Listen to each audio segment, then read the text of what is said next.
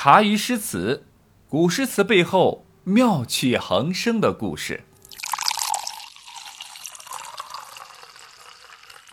这世上最气人的事情呢，就是一个人经过了大风大浪、起起落落之后，才发现自己仍是少年。斗鸡檄文一案后，经过三年四川的深度游的王勃，此时年仅二十二岁。他在旅游当中呢，重拾自信，踌躇满志的回到了长安。他下定决心，并且坚信着，凭借自己的实力与才华，东山再起绝不是什么难事儿。其实，如果王勃就此隐居山林，做个闲散的诗人，或者呢，就当一个偶像明星走走穴，那估计后面也就没有什么李白、杜甫的什么事儿了。但是，王勃偏偏选择了从哪里跌倒就从哪里站起来的这条路。就这样，王勃踏上了一条。众说纷纭、扑朔迷离的不归路。王勃回到长安的消息呢，立马就是人尽皆知了。这也只有王勃同学才能够做得到。谁叫人家是全国级的偶像呢？王勃的府邸呢，再次车水马龙，上门拜访他的人是络绎不绝。其中有一位拜访者格外的需要我们拿出来说上一说。此人呢，名叫薛曜。薛曜小时候呢，叫薛华。他的爷爷薛收呢，是王勃爷爷王通的弟子，两家呢算是世交。虽然王家呢都是些牛人啊，大师级的人物，但薛家的官运呢明显要比王家好很多。薛曜的父亲薛元超官至宰相，舅祖呢褚遂良更是著名的政治家。薛曜呢从小也很优秀啊，擅长诗文，工于书法。连后来的北宋艺术家皇帝宋徽宗的瘦金体，都是在学习薛曜的风格上变化而来的，可见薛曜也是一名天才儿童。但寄生于何生亮，天才儿童薛曜身边却有一位千古奇才王勃同学，那你还能天才到哪儿去呀？不说相形见拙吧，至少把你衬托成为了一个凡夫俗子。薛曜以及薛家呢，那叫一个郁闷。再说了，虽然王家和薛家呢是世交，但是王勃对薛耀呢貌似并不来电，时常嘴巴上呢还要损损薛耀同学，经常让薛耀很没有面子。但谁叫人家是王勃呢？在世人眼中，能和王勃当一条裤衩里长大的朋友，就是你薛耀最大的荣幸了。不过我们冷静下来啊，想一想，谁又会真正的去了解薛耀的想法呢？举一个例子，古人送别友人的时候都会写送别诗，王勃呢也写过不少，其中呢最有名的就是我们之前讲过的送杜少府之任蜀州。发小薛曜呢，其实王勃也曾经为薛曜写过两次送别诗，《别薛华》和《重别薛华》。光从题目上来看，王勃称杜三德同学为杜少府，显得特别尊敬。有意深刻，而薛曜呢，直接就是如此苍白无力的随性的直呼人家小名，毫无仪式感。当然，你也可以说他俩太熟悉了，毫无客套的必要。但我认为薛曜并不怎么看。不信，我们再来看看诗句吧。《别薛华》里面写道：“心事同漂泊，生涯共苦心。”杜少府是海内。存知己，天涯若比邻。重别薛华里写道：“履薄成千里，薄黄共百年。”杜少府依旧还是那句千古名句：“海内存知己，天涯若比邻。”一首诗轻松吊打两首诗，感情真切，还是千古名句。不比不气人啊，一比呢气死人。试问，作为发小的薛曜，心里面的阴影面积啊是多少呢？好了，我们把时间呢重新调回到王勃回到长安后的公元六百七十一年。这一年回到长安的王勃，在朋友的引荐下参加了科举取士。作为一名天才，王勃呢不负众望，轻松取得了好成绩。当时大唐的高级官员裴行俭、李敬玄同点选试。听到王勃的大名，数次想要招用他，但王勃不想去当秘书，觉得太没有意思了。同时期，两个文豪卢照邻、骆宾王都当秘书，我才不要和他们一样呢。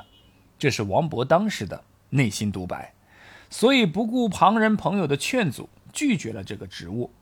此时的王勃并不知道，他的行为已经触怒了裴行俭等人，被斥为才名有之，绝路盖寡。后来在朋友的帮助下，王勃联系到了工作岗位，在郭州啊，也就是陕西宝鸡的东面当参军，相当于一个团职干事，官儿虽不大，但属于公务员，有唐朝的正式编制。这对于东山再起的王勃来说，算是一个好的起点。为此呢，他非常感谢这位朋友。这个朋友名叫林继友，他有一个死党，叫薛耀。一年后，大唐上元的元年，郭州的深牢大狱中，一位二十四岁的小伙子颓然地倚靠在牢墙上，两眼啊空空地望着前方。他因杀人罪锒铛入狱，正等候秋后处斩。入狱有一段时间了。他心里面总还是难以置信，怎么可能？我竟会落得如此下场？这一定是一场梦，一场梦。明天醒来就好了。此时，一个粗壮的狱吏走过来，一反平日对其他囚犯的冷漠，立在门外，颇为同情的看着这个年轻人，心中暗暗的叹了一口气。哎呀，怎么会是他呢？当真是可惜了。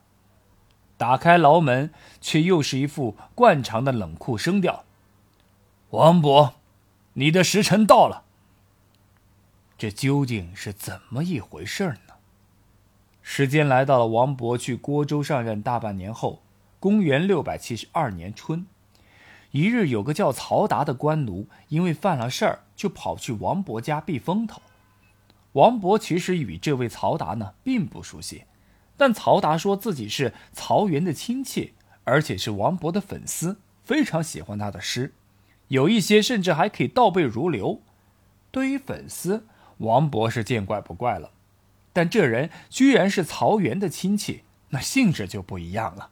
大家肯定会问，有哪儿不一样啊？曹元又是谁呀？王勃十二岁那年。由于九年义务教育传统读书项目已经不能够满足王勃的需求了，对医学来了兴致的王勃，就在父亲的引荐下，跟着这位叫曹元的医师在长安学了三年的医。也就是说，曹元是他的恩师，恩师的亲戚有难，自然不能袖手旁观。于是王勃就不避艰险，把这个曹达藏匿了起来。但当时的公检法治安大队的老大已经是神探狄仁杰了，所以没有多久就查到了曹达是藏在王勃的家里面。王勃得知讯息后，立即去找曹达，让他赶紧离开避风头。不料整个府上找了很久都没有找到曹达。正当王勃惊慌失措的时候，官府已经带兵闯了进来，翻箱倒柜的一阵瞎折腾。终于在一间客房的床下见到了曹达的尸体。事发突然，王勃一脸蒙圈，这到底是怎么一回事？还没有等王勃回过神来，官府就以藏匿官奴又杀之的罪名将王勃捉拿下狱，也就有了之前的刚刚说的那一段。王勃究竟有没有杀曹达，我们不得而知，但是作案。还是得要看个动机的。曹达与王勃素未谋面，无冤无仇，他还是恩师曹元的亲戚，王勃没有任何理由要杀他。其次，如果有隐情，王勃要把曹达除之而后快。凭借他那天才般的智商，怎么可能在家行凶，还败露的如此的明显和迅速？怎么看都觉得这事儿漏洞百出。谋杀是假，栽赃嫁祸倒是真。王勃这算完了，杀人偿命，死罪已定，一代天骄即将谢幕。可王勃命不该绝，老天爷呢还是很怜悯他，又给了他一次机会。改年号大王的唐高宗李治同志呢，又起了兴致，更改年号为上元。一改年号，就天下大赦。王勃呢，就在被砍头的前夕无罪释放了。王勃戏剧性的保住了性命，但是他的心呢，已经随着整件事的发展走向了死寂。不管真相如何，我们知道这件事儿对于天之骄子的王勃打击是太大了。后来事情平息后，唐朝人力资源部想要重新对他任用，王勃毫不犹豫地谢绝了。别人做官是发财，我做官是丢命啊！说啥哥也不在官场混了。王勃的拒绝不是没有道理的，他觉得自己真的是比窦娥还冤，就因为自己才华横溢，被世所不容，居然要遭此等大罪。政治前途尽失不说，几乎弄到了家破人亡的地步。父亲也由于自己闯祸而遭受了被流放外迁。究竟是我有病，还是这个社会有病？我相信王勃在心中一定不止千百万次的问天问地问自己。不过有一点可以肯定的，作为当世首屈一指的天才，王勃他的致命弱点就是智商发展的太快。可是年龄小，情商跟不上，特立独行，不为世容，就成了他挥之不去的性格标签。他不仅不会因此警醒，反而还觉得这就是个性，这就是我王勃的倔强。不管怎么说，这个隋朝大儒之家已经是家道中落，有点走向示威的颓势，而这一切居然就是王勃太有才了。唉，不知是该悲哀还是悲哀，还是悲哀呢？正所谓时运不济，命途多舛。冯唐易老，李广难封。从此以后，王勃彻底断了对仕途的念想，心灰意冷的做了一个专业的无业游民。